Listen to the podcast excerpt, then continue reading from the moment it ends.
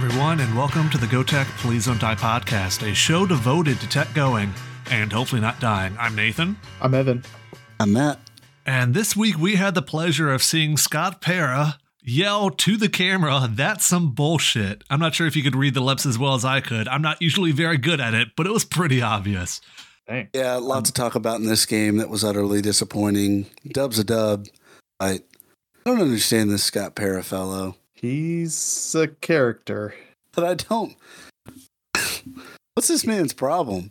I, I don't know. I was watching the I was watching the game, and uh, Julia was sitting next to me uh, with our baby, and uh, yeah, I'm getting pretty heated because the for reasons we'll get to later.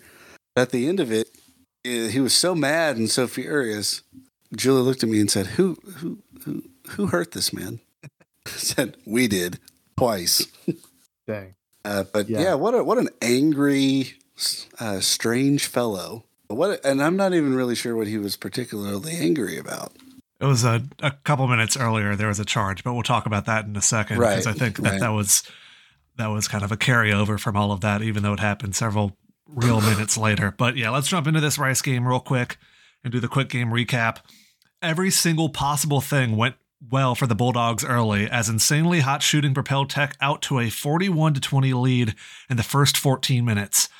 But then only a single three-pointer fell, and no two-point shots or one-point shots for the Dogs for the rest of the half, allowing Rice to cut into the deficit and end the half on an eight to nothing run, making it forty-four to twenty-eight Tech at intermission. And now it was time for the Owl shooting to really heat up. After scoring twenty-eight points in the first twenty minutes, Rice scores twenty-seven in the next ten.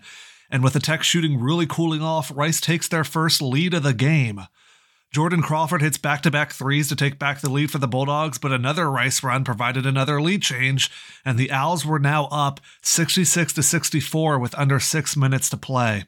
It was tied again with seventy-seven seconds left to play. Uh, Kenny Hunter hit a layup to put Tech up by two. Uh, Crawford got a steal with twenty-four seconds left, but missed the front end of the one-and-one, allowing Rice the chance to tie or even take the lead. They're trying to hold for the final shot. Rice tries to set up a play, but Mekhi Mason extends his elbow into Draven Magnum, who draws the charge. Tech yeah. now has to inbound the ball, gets the ball to Kobe, and after uh, he's fouled, he makes both his free throws, putting Tech up seventy-six to seventy-two. A missed three-pointer by Travis Evee effectively ends it, but like we alluded to earlier, a technical foul on Coach Scott Pera with zero point eight seconds left allows Tech to win by eight instead of four after four foul shots are sunk by Kobe Williams, and the Dogs complete their seventh straight win over Rice, eighty to seventy-two. Which is fantastic. So instant reaction there is, I'm surprised, uh, well, no one watches Rice basketball, but uh, if I was a fan, I'd be arguing that my team got screwed because Rice still technically had a chance to win with zero point eight seconds left. What if they got fouled on a three? Could have gone yeah, to overtime. Yeah, yeah, with Tech having the ball crossing half court, actually celebrating. Uh, they're about to throw the ball up in the air when they call the technical foul on Rice. Yeah, I, uh, well, I mean, obviously, Rice I'm not did not have a realistic the, chance to tie it. So yeah, I'm not much for conspiracy theories, but Tech was favored by five and a half in this game. Don't do this. Um, So if, uh, Scott, if Scott Pera, Pera just keeps his fall. mouth shut, you know, people would have uh, would have won some money or lost some money based on Tech yeah, being up by four. Different people winning the money. Yeah, and uh, but I, I guess Scott Pera had the uh, had Tech, um, you know, on the money line makes, there, and, uh, and wanted Bombed Tech it. to win by more than five and a half. So Pete, Pete Rose over here. Yeah, yeah. And more Scott Black Sox Pera. Scott Pera. Yeah. Um, wow, he does not have a great record as a head coach. Don't wa- I just would not want him to be my coach. Like that's just he he took over a struggling Rice team that was struggling before he got there, and they're having a good year this year. Uh, they've yeah, struggled they against Tech, but they're fifteen and seven on the year, above average in conference play. Their record's better than Tech's. Uh, granted, he's been yeah. there for a few years, so you would hope for better improvement faster. But I think yeah. that's why he was so upset at the end, because we've seemed to be their Achilles heel this year, and we're not the best team in the conference. No, not at all. Uh, this is his sixth year there. His first year, they won seven games, and they've been aggressively mediocre middling ever since. But this year they are having a good year, but they've lost to Tech twice. Yeah, and I mean, this game, we, we kind of talked about it. It was like a really weird game. Like, Tech could not miss a shot in the first, you know, ten minutes or so of the game. Didn't we hit our first ten shot attempts in the game? Yeah, it was our first nine or ten of the first ten. I mean, that's that's Hot good. start. Hot start. Yeah, we like that. Um, and then, you know, just kind of went again on like a six-minute scoring drought several times throughout the game where it's just like you look at the little chart showing like the the scoring, it's like a, a really steep incline and then it's flat for five minutes. And then basically, you know, we scored forty-one points in the first fourteen minutes of the game. And then we scored like ten in the next twenty minutes of the game combined. So it's just like, man, what are we, what are we doing here? And, you know, I'm sure Rice made some adjustments, and I thought Max Fiedler was having a much better game this time against us than he did last time. But, you know, they, they were really taking advantage of, of our defending, because we were somehow they kept getting Kobe Williams in one-on-one defensive situations in the post with Max Fiedler, who's like literally eight inches taller than Kobe Williams. So uh, yeah, you'll take that if you're Rice, but ultimately we got the job done down the stretch, which is, you know, nice to see because we haven't always done that this year. Yeah, I was kind of curious to see how hot we were from three, especially in the first half, and especially with our three-point specialist, Keyston Willis, out due to injury. Something I don't think any of us were aware of before the game started. Uh, Caleb Stewart didn't start in his place, but he contributed as the three-point specialist in this one, scoring seventeen points off the bench, second only to Kobe on the night. And I guess this really sums up Tech's night overall, is Caleb Stewart's line hitting five of his first six three-pointers all in the first half and then missing his last five. That sounds about right. Yeah. Hot and then cold. Yeah, and he kept he kept trying in the second half, which, you know, isn't necessarily a bad thing, but just like he's not necessarily our key player normally. So maybe once he misses a couple, and, you know, our, our guy Chris Mykowski was on the call and he was talking about how, like, man, when when Caleb Stewart misses in this game, he's like airballing it. You know, it was he made a bunch and then he missed, and everyone he missed was like five feet off, felt like. So, you know, five for eleven is not that bad on the night, but when you miss like six of them in a row, maybe you should have stopped a little earlier. Nice to see Isaiah Crawford not get in foul trouble in this game, too. I've been hoping to see that for a while here. Uh, he had fourteen points and only two personal fouls. Yeah, this seemed like a night where they were not going to call a lot of fouls, especially early on. Uh, but second half, both teams actually got call- called for quite a few. Jordan Crawford ends the night with four. Mekhi Mason, I guess the guy who uh, turns the ball over at the end, get, is, ends the night for four for Rice, or not turns the ball over, but commits the the charge, yeah. uh, which I guess was his fourth foul and also a turnover. So that that still tracks. Yeah, this was not the greatest night by the Bulldogs, especially if you just look at the, something like the second half, or even really that third quarter uh, of this game, those ten minutes to open up the second half where they were outscored by fourteen. Not great, but a dub's a dub, and to be able to bounce back when you had all the momentum, you went cold, the other team bounces back and even takes the lead, and you still have the perseverance to hang in there and come out with a victory anyway, is tougher than it sounds. Yeah. So yeah, nice to see the team there. Bounce back after. I mean, I've mentioned this before. Ken Pom breaks the game down into four quarters. We scored thirty-one points in the the quote first quarter, then thirteen in the second and third. So that's how they caught up. And then in the fourth quarter, they they rebounded and, and uh, you know, went up to twenty-three points and ultimately needed those to win the game. Yeah. So it's nice to see the team bounce back. Like, you know, it's easy to coast when you're up, what, forty-four to twenty in the first half. You know, it's you got a ninety-nine point two percent win percentage on E S P N uh, B P I at that point. And then, you know, Rice.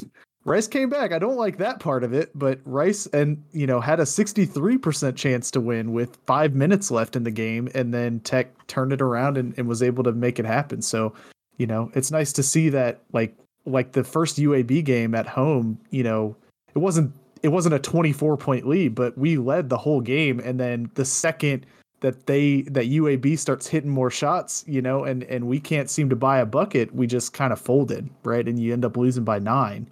So it, this is nice to see. And Rice isn't a bad team this year. So hopefully we can build some momentum off of this going into uh, going into this week.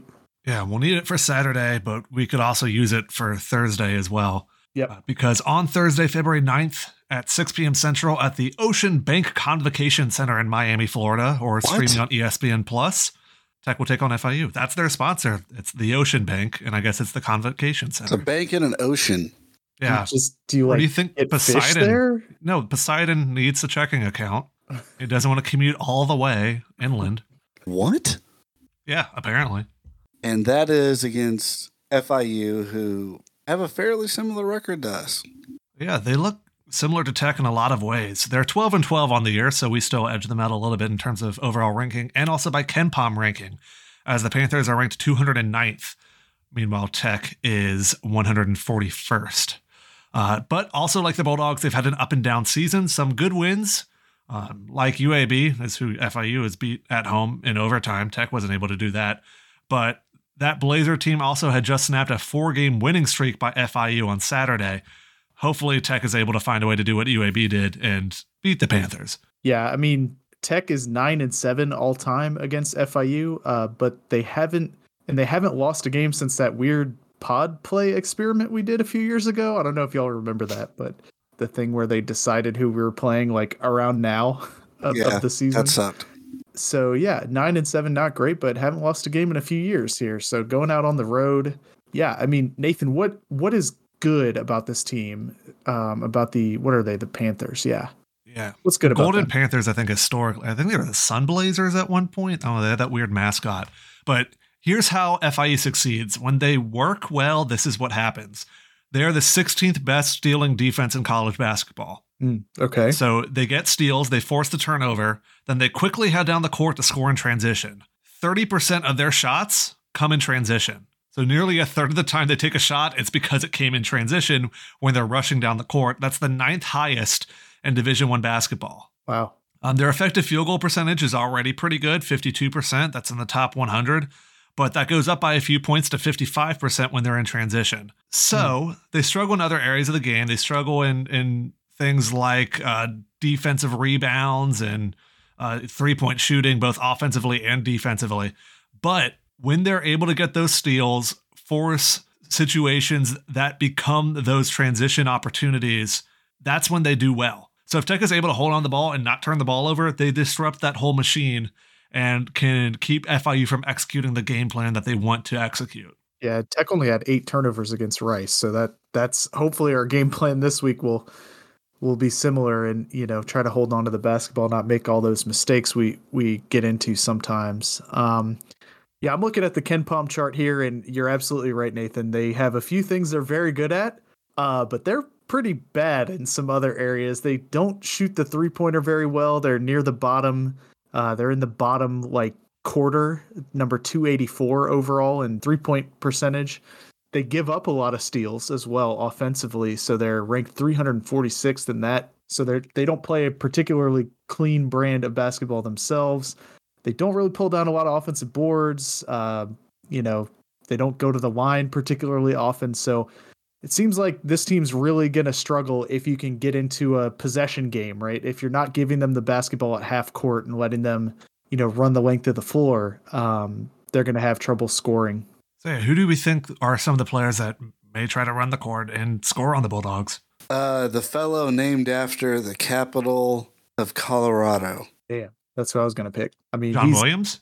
But is that the capital of Colorado? No. I don't know. Just guessing a player.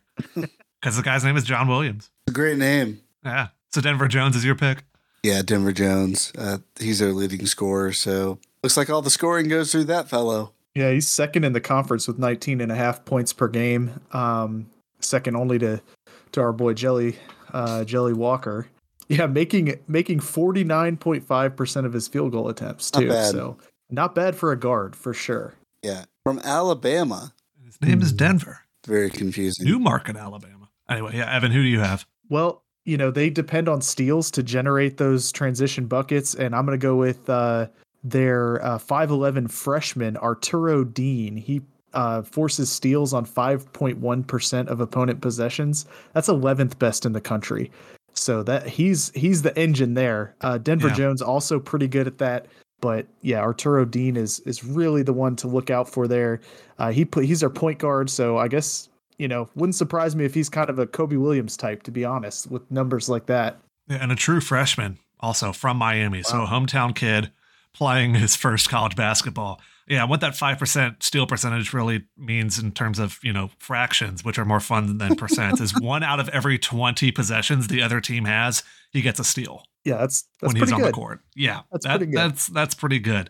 Kobe Williams, by comparison, is uh, is three and a half percent, which is one hundred ninth in the country. So nothing to, you know, nothing to uh, to shake your head at. But, you know, so this guy's like Kobe Williams, you know, but with more steals. I don't know. Sorry. I had somewhere to go, but I lost it. So, you know. Yeah, where I'm going to go, though, is to Mohammed Sanago. They're a six foot nine sophomore uh, who most often plays the five, really because he's their inside threat down low. He's shooting seventy-three percent from two, which is the eighth best in college basketball. Uh, seventy-eight percent of his shots come from the rim. Sorry, actually, eighty-two percent of his shots come from at the rim, oh, and he's hitting wow. seventy-eight percent of those. So this is a guy that will bully you down low, and are we going to be able to stop him with a combination of people like Kenny Hunter and, and Draven Magnum and whoever else, uh, Will Allen, whoever else tries to guard him down low? Will we be able to stop him in a way that other teams haven't really been able to this year? Sounds like we're fucked. You say that, but the computer polls seem to give us some pretty good odds, or at worst a coin flip, because that's what KenPom gives us, a fifty-one percent chance to win. Oh, okay.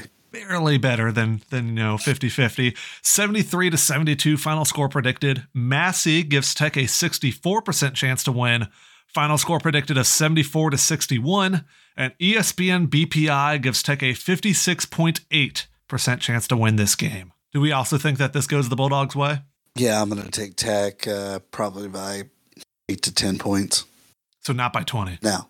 I guess I Tech was up against Rice by twenty at one point, so uh, I yeah, guess they, they fulfilled it. Looks like you were going to be right. And then well, the second half. I wasn't, happened. so. Yeah, Evan, what do you think? This is a really tough road trip, and I think we really, really need to win one of these games um, over in Florida. And I think this one's the better sh- the better shot at winning. So the better shit. The better chance is what I was going to say, I guess. Chance, shot, I don't know. Yeah, I, I think Tech's going to win this one. I think it's going to be close. I'll say like sixty-eight to sixty-six Tech wins on the road. Yeah, I think it gets into the seventies, but I think that this is a game that the Bulldogs are able to win.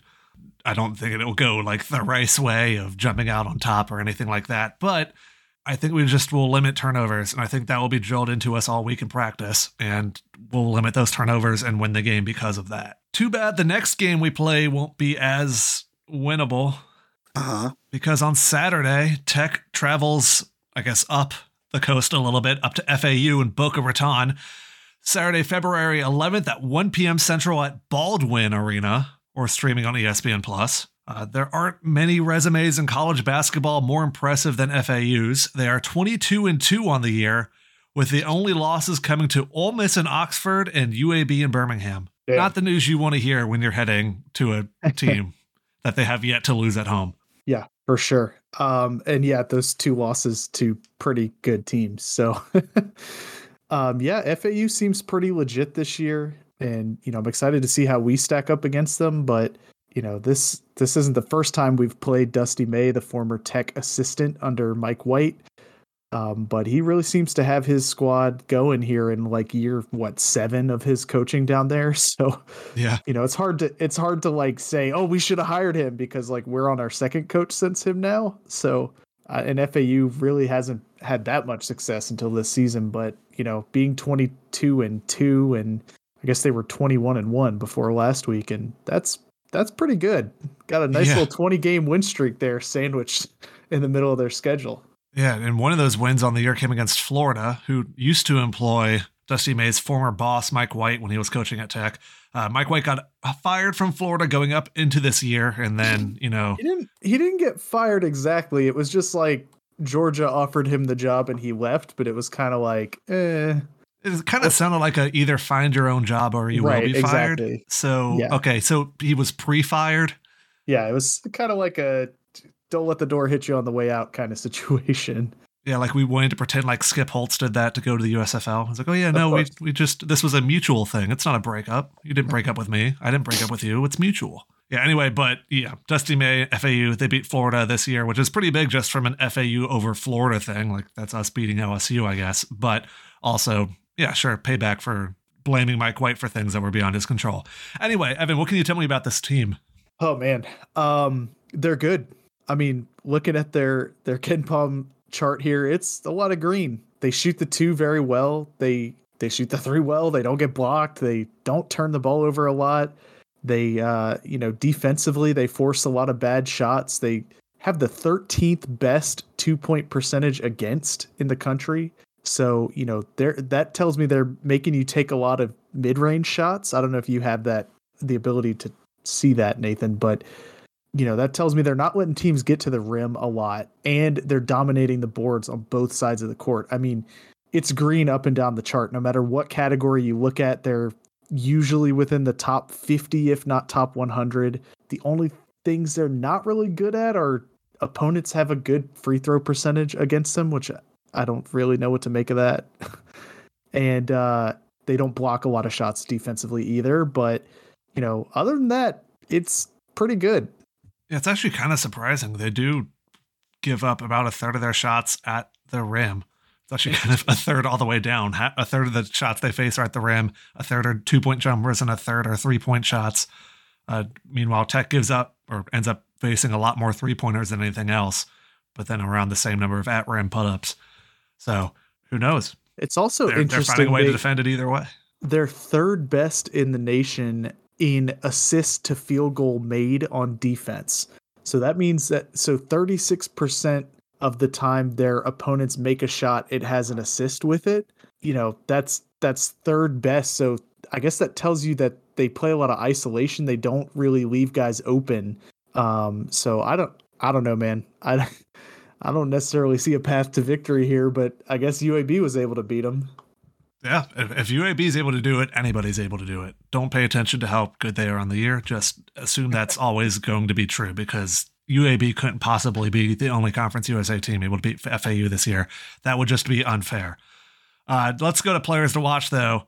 I'm sure it just kind of applies to this whole team, but Matt, is there any owl that you have your eye on? You know our history with owls. Scott Pera. We beat them twice this year? Hell yeah. Uh, is there anyone I'm particularly concerned about? Well, given the uh, recent increase in Chinese balloons and Soviet oh, propaganda, I'm going to go with Vladislav Golden. Did you realize halfway through that sentence that you realized Vladislav is not a Chinese name? No. Most okay. of the time I start a sentence, I don't know where it's going to end. But uh, that's fair. He's their leading rebounder. Uh, He's seven foot one from Nalchik, Russia. So yeah, he's a big old boy. Uh, plays the center position. Just uh, also averaging ten points a game. Man is almost a walking double double. Uh, so yeah, he's pretty spectacular. He's going to be hard to guard. Yeah, if you just look at his conference stats, so since they've started conference play this year, he's the second best offensive rebounder in Conference U S A, the fourth best defensive rebounder in Conference U S A. Uh, the fifth best two point shooter in Conference U S A. Uh, yeah. And he's seven foot one, which I guess goes to help yeah, uh, offensive and defensive rebounding numbers. But yeah, I'm, man. I'm, yeah, I'm scared. Good luck, Kenny. Evan, who do you have your eyes on? Yeah. I mean, I'm going to go with the only guy whose name I really recognize off this squad from the past games we've played against them. Um, and that is Michael Forrest. He's not the flashiest guy in terms of their stats, but he's their senior leader. You know, this team has exactly one senior on the roster, and it's Michael Forrest. So he doesn't play, you know, a ton of the minutes. He plays about fifty percent of the minutes at either the point or shooting guard. But this guy's their leader. He's the he's the guy that they're going to look to, um, you know, if it's a close game down the stretch. He's the guy that needs to step up and uh, and provide that leadership. So he's not a bad player by any stretch of the imagination, but um, but he's he's not exactly jumping off the stat sheet here. But um, Michael Forrest is my player to watch. Yeah, this is a fun one because usually there are one or two players that really jump off the page, but I think what makes F A U special and possibly yeah. why they're so good this year is because they have a bunch of players that are pretty good. Yeah. And there's not one that really outshines any of the other ones. Some are taller than, so they stand above them, I guess, in Vladislav Stop. Golden's Stop. stance. But there's no one here that has a top ten stat in some category. Uh, that said, though, uh, Johnell Davis is who I'll be afraid of if this is a close game, and if Tech is going to win this game, it will be a close game, because F A U's real weakness this year, if there is one, is free throw shooting. And they're not even that horrible at it. They're only one percent lower from the free throw line than any other team, or than the average team in college basketball. But he's the guy they're going to try to send to the line if we're going to foul them to make them hit a free throw or miss and try to get a rebound, like the whole shenanigans you do at the end of a basketball game that really slow the whole thing down. He's who they'll try to get the ball to. We usually try to get to like Kobe Williams or something like that. They'll try to get it to Jonell Davis, number one. And if they're successful in that, he'll head to the line and he'll make most of his shots. He's shooting ninety percent from the free throw line this year. That's twenty-eighth best in the country. So he may not end up having that big of an impact. Who really knows? But if this is a close game, he'll be on the court and they'll be trying to get him the ball. Nice. However, most, uh, well, I say most, all of the computer polls don't really predict this to be that close of a game. Ken Palm gives Tech a twelve percent chance to win this game, sixty-five to seventy-eight final score predicted. Massey gives Tech a thirty-four percent chance to win, the most optimistic of the bunch. And they predict a sixty-eight to seventy-three game and a win by the Owls. And E S P N B P I gives Tech only a nine percent oh. chance to win this right. game. Wow. So what do we think? Uh, by twenty. We return Ooh. to the classics. Evan, what do you think? Uh, I think F- FAU wins this one by twelve. Um, I'll say eighty to sixty-eight. I don't, I don't think we have a shot. Wow. Yep. Prove me wrong and call me a bitch while you do it. I don't care. Man's fucking losing his shit. Which which team calls you the? Is it Tech calling you a bitch or F A U calling you, you a bitch for like jinxing him? Oh, I, I mean, I meant I, I meant that Tech would call me a bitch, but okay, just like Kobe Williams just like drives by my house, being like bitch, yeah, or like Lil B said, I'm gonna tell it like it is. I'm gonna show you who's the bitch. Yes, I'm just picturing Kobe Williams like flying into Dallas, buying a basketball goal at I think Kobe's, Academy. Kobe is from Dallas, right? Yeah, so, so uh, yeah, he's visiting family, but he goes by, he buys a basketball goal at Academy, sets it up in your driveway, and then go and goes and dunks on your you house. The line right after, I'm gonna show you who's the bitch is. Got an Armenian girlfriend and she fuck with me. Very specific. Oh man, a poet of the modern era. Yeah, yeah. Uh, I think that Tech loses this game. I can see them winning it. It's basketball. You never really know. Weird things happen, but F A U is the better team here, so they should win. And they're at home. Yeah, so it is now February, believe it or not. And even more unbelievable sometimes is the fact that baseball starts right around the corner. Not this weekend, but next weekend. The Bulldogs will open up the season against B Y U at the Love Shack. Since there was only one game this past week against Rice, we figured we'd Uh, go ahead and do a little bit of a baseball preview this week. We won't do a full predictions and, and all the other stuff, but we figured we'd go through, you know, the roster, the schedule, stuff like that, and, and kind of give our thoughts about it. Yeah, for sure. I mean, y'all been listening to this show. You know, we're super excited about baseball this yeah. season. So yeah, we'll, we'll just kind of give a surface level of everything that's changed and everything we should be looking forward to. And then I think next week we'll try to dive into some uh, deeper conversations about how we think the season might go and, you know, some predictions and stuff like that. Sound good? Sounds good to me. All right. So why don't we start out with who's returning on this team? I mean, we lost some key pieces. We lost Taylor Young, Steele Netterville, um, Kyle Krieger. I mean, guys who are like literally, you know, the lifeblood of this program for the last four or five seasons, but also All-American caliber players. I mean, my gosh, like, How how are we going to move forward from that? Who's the sort of core group we have coming back, Nathan? Yeah, and we separated this by position players and pitchers. So just to go through the position players first, George Corona, the catcher, is back. Uh, Logan McCloud, uh, Cole McConnell, Philip Matulia, that's a big one. Um, Adarius Myers and Walker Birchfield are probably some of the names that you'd recognize off of last year's team that returned to. Hell yeah. I mean, the batter's box. I saw George Corona was named like the tenth or eleventh best catcher in college baseball. Um, man, all conference U S A. Yeah, it feels like a blessing to have him back again. I mean, if he had been drafted uh, last season, it wouldn't have surprised me. Um, I don't really know how the baseball draft works, to be honest with you, but nobody does. Not even the baseball um, teams. They're just like, I don't know, that guy. But yeah, George sixty Corona, rounds or whatever. Yeah, jo- George Corona is, you know, a Bulldog great already, and he's got another year here to uh, to add to that. I mean, anybody who hits a in the park home run grand slam in the regional with me in the stands is going to be one of my favorite players. You got very so, specific at the end yeah, of that. That's sentence, all you have to but, do. That's all you yeah. have to do. You know, to be one of my favorite players of all time, you just have to hit an in the park grand slam in a regional that I am at. Yeah. Not a lot of people on that list, I don't think. Yeah, to compliment those returning Bulldogs, we have some new faces. Uh, yeah. One that was on the team last year, but he redshirted, so we didn't get to see him, was Jeffrey Ince or Inke. I don't yeah, actually we'll remember how, how to, to say that. His name. Yeah, yeah, we'll find out. I, I don't transfer know. Transfer from Mississippi State. Uh, he's not the only S E C transfer on this team, though, because infielder Will Safford and outfielder Brody Drost, that's yeah. right, Brody, uh, both are from L S U. Yeah, you know, All all these guys will be contributors this year for sure. You know, I don't want to speculate at this point as to who the starters are going to be. Um, don't know exactly how each of those guys will contribute right off the bat, but they will be in the rotation this year. And that's something Coach Burrows has talked about a lot, is like having a lot of depth on this team. And the coaching staff is going to have to learn how to keep the five guys who should be starting but are sitting on the bench in any given game happy, right? Like th- there's going to have to be a little bit of a rotation, and, you know, all the guys, of course, are a clown out in the dugout. Uh, yeah. Yeah. Birthday party stuff. Just like put a little T V in there and put on yeah. like uh Blue's Clues or something. I don't, yeah, I don't know. Yeah. You get it. yeah.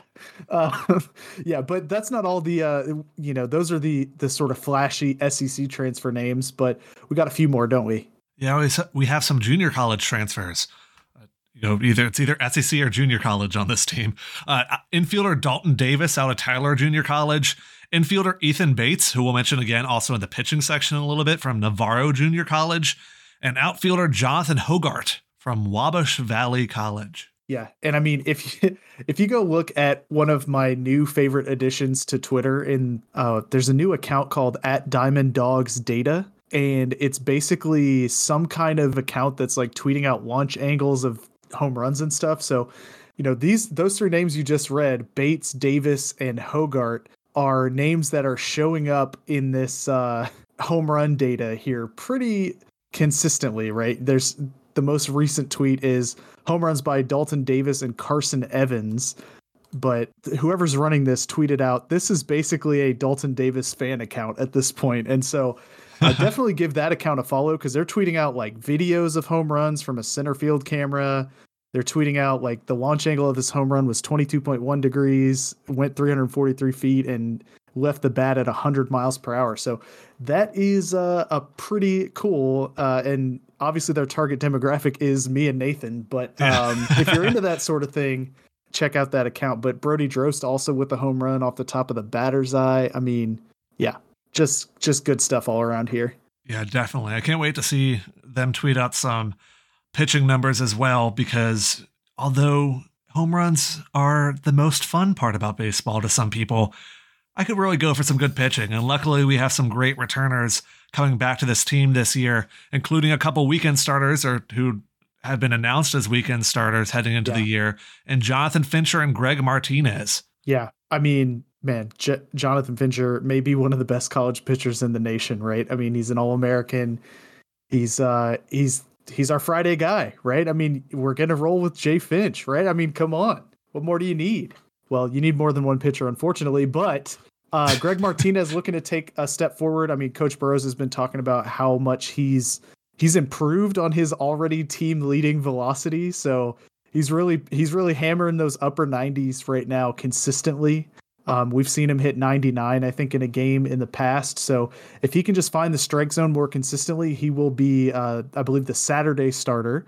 And yeah, I mean, I'll, I'll read off some of these names too, Nathan, so you don't have to read them all off. But other returning pitchers, we got Ryan Harlan, the freshman All-American from last year, uh, Landon Tompkins, Anthony Giannett, uh, and Tanner Knight. You know, these are the guys that if we're going to be, if we're going to have as special of the year as I think we can have, we're going to need um, all these sort of uh, middle inning and late inning pitchers to really step up. Yeah. We'll also need some new faces to also make an impact, because we announced two of the weekend starters earlier, and Jonathan Fincher and Greg Martinez. The third is a transfer, Raleigh Hector, yep. out of, it's either a JUCO or an S E C school. Let's uh, roll the, the dice real quick. It's an S E C school out of Texas A and M. Yeah. Raleigh Hector is going to be really, really, really good. I'm very excited to watch him play uh, in a Bulldog uniform.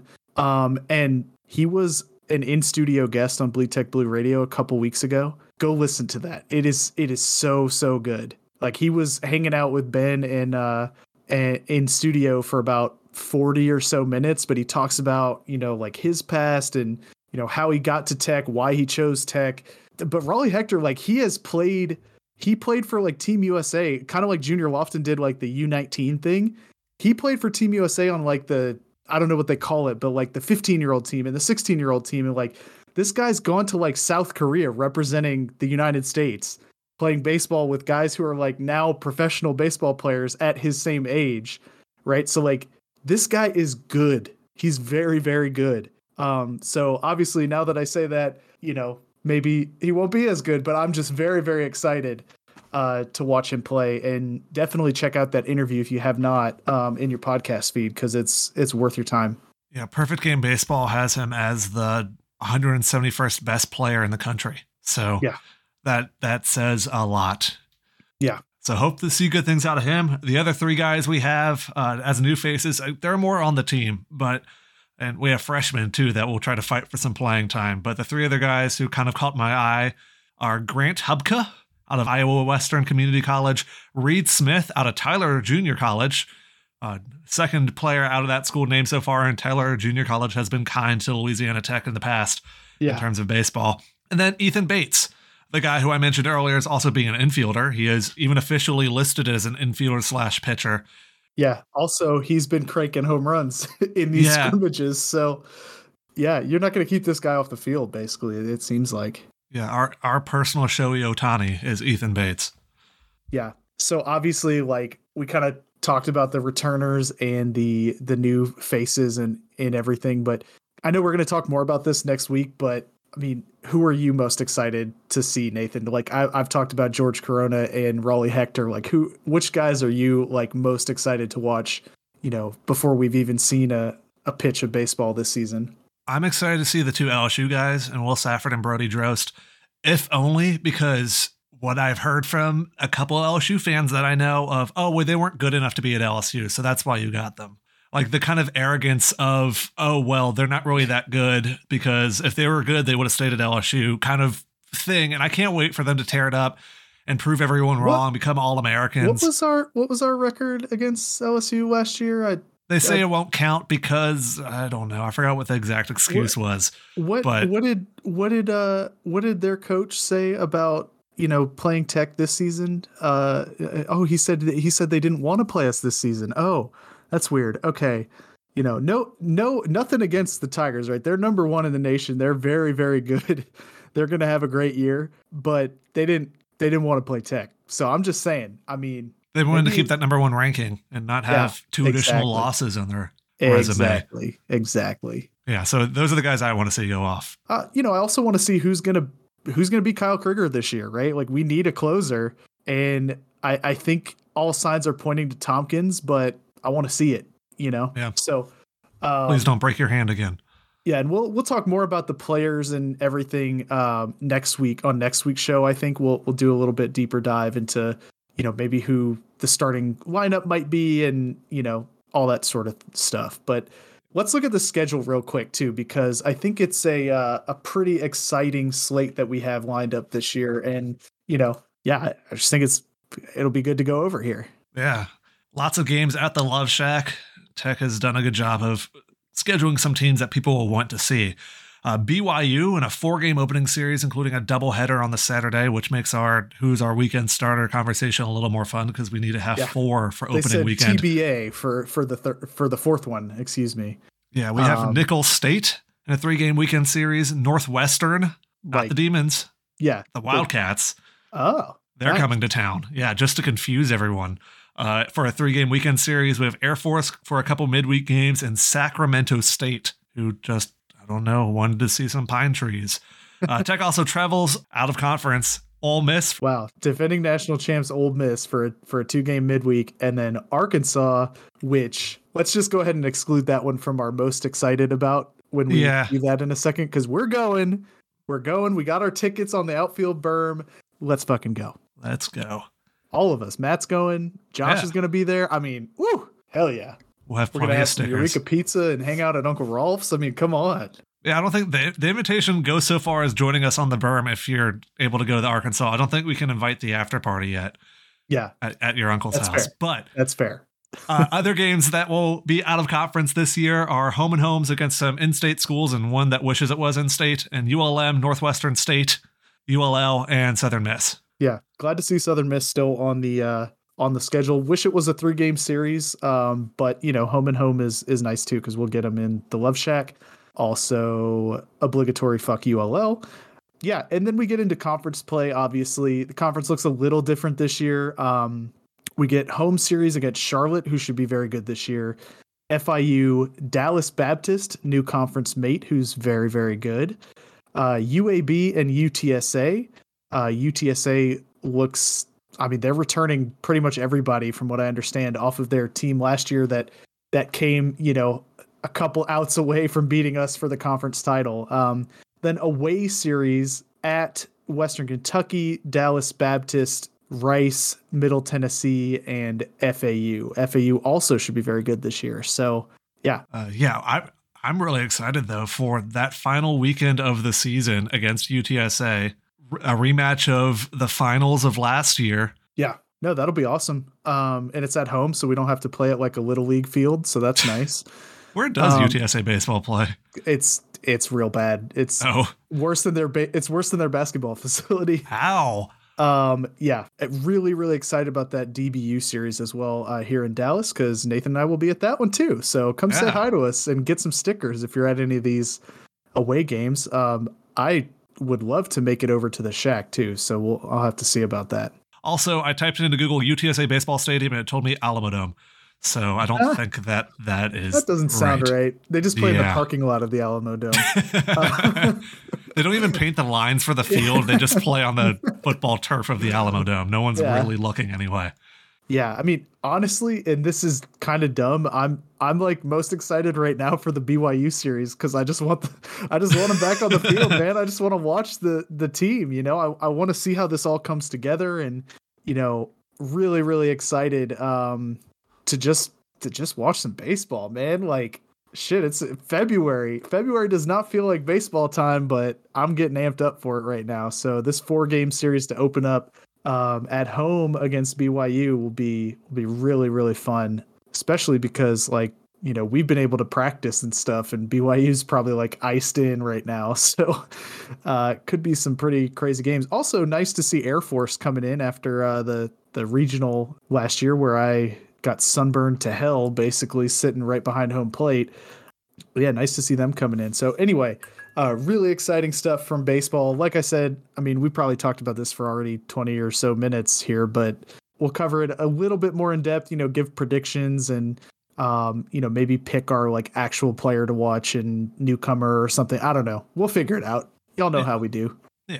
Yeah. But before we wrap up the entire show, we have some other sports to talk about very briefly, as this is already a little bit of a longer show because Ooh. of all the baseball stuff.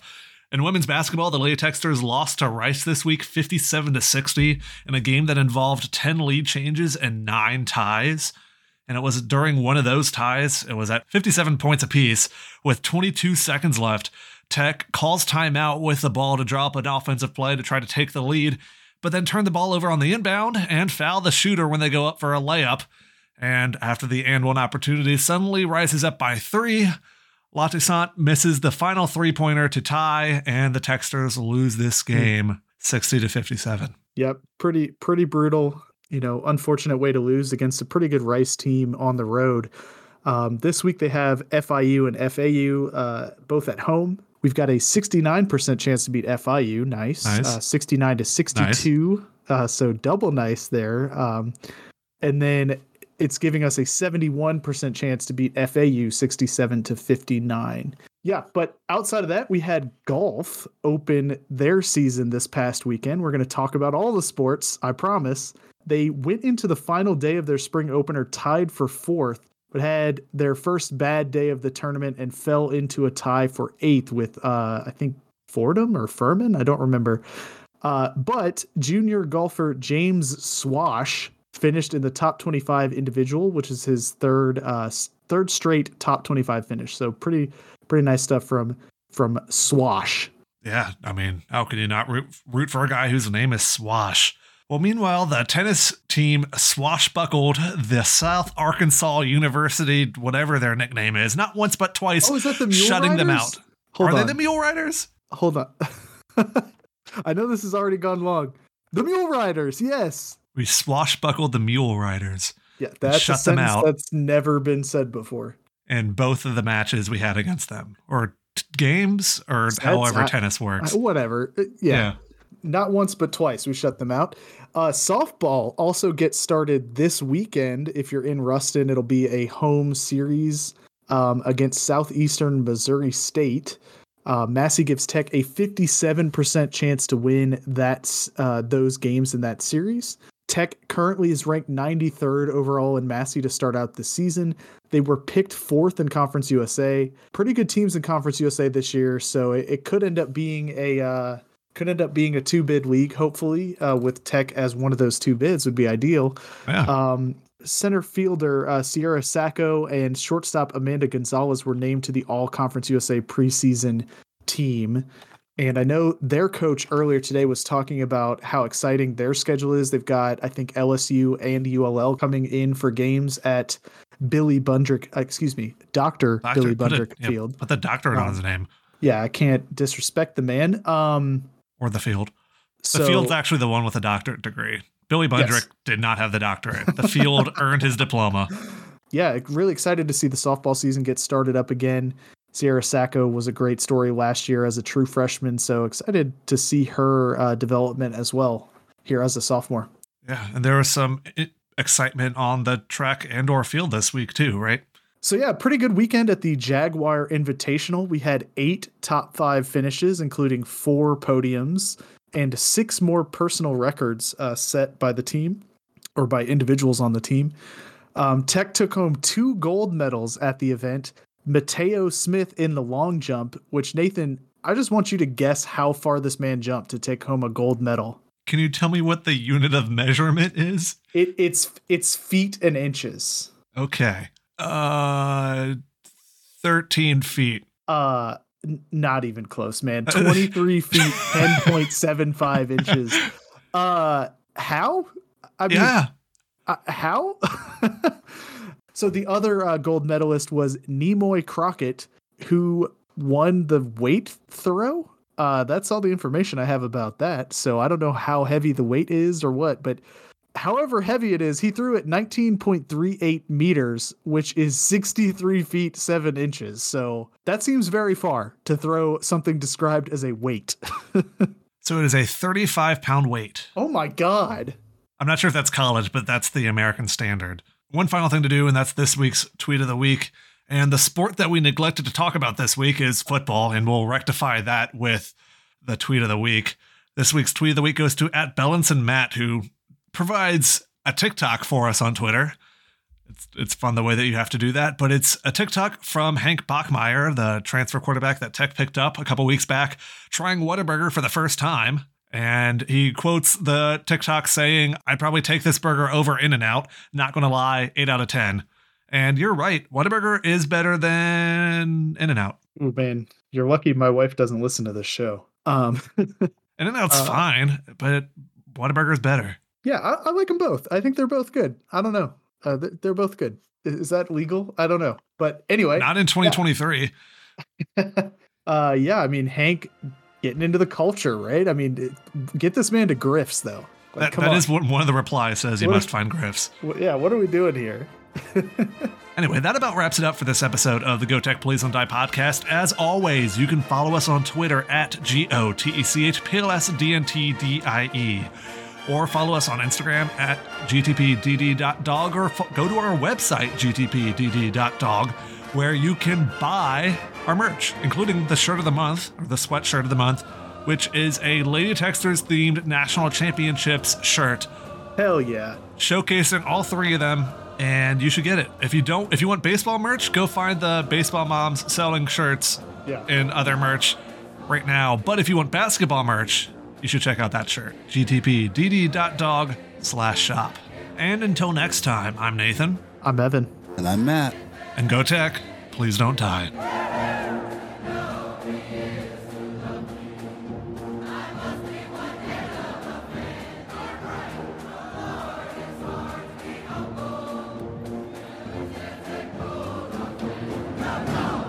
I was scared earlier today, man. I went to Panda Express for lunch. It was delicious. Okay, I was about to say, is that the scary part? No, but after I finished and I was walking out the door, guess what song was playing over the loudspeakers? Was it Bon Jovi? No, I would not be on this podcast if that would have been the case. Arrested for burning down a Panda yeah, Express. No, it was fucking I Did It by Dave Matthews Band. Oh, man. And I said to myself, It's it's unusual to hear Dave Matthews playing over the loudspeakers anywhere at a restaurant, but I mean, usually, usually it's not. I did it at that's Panda what I Express. Mean. I, I'll say that. Yeah. Here I am walking up to the now, car. Now, I Did It was the lead single from Everyday, but I mean, come on, man, still a, that's so... but that but that album came out twenty, twenty-two, twenty-two years, ago. years ago at this still point. Still waiting for the final release. Come on, Dave, but. What the fuck? Well, I mean, I don't know anything about this song, but I looked at the lyrics, and the first line is, I'm mixing up a bunch of magic stuff, which kind of sounds like Panda Express to me. A magic mushroom cloud of care. Come on, yeah, man. Have you had their mushroom chicken yet? I started uh, hastily moving towards my Honda. Come on, man. All... There's the title right there. Hastily moving towards, moving towards my Honda. Honda. If only this um, weren't in the coda. That'd be a weird yeah, place right? to pull the title from.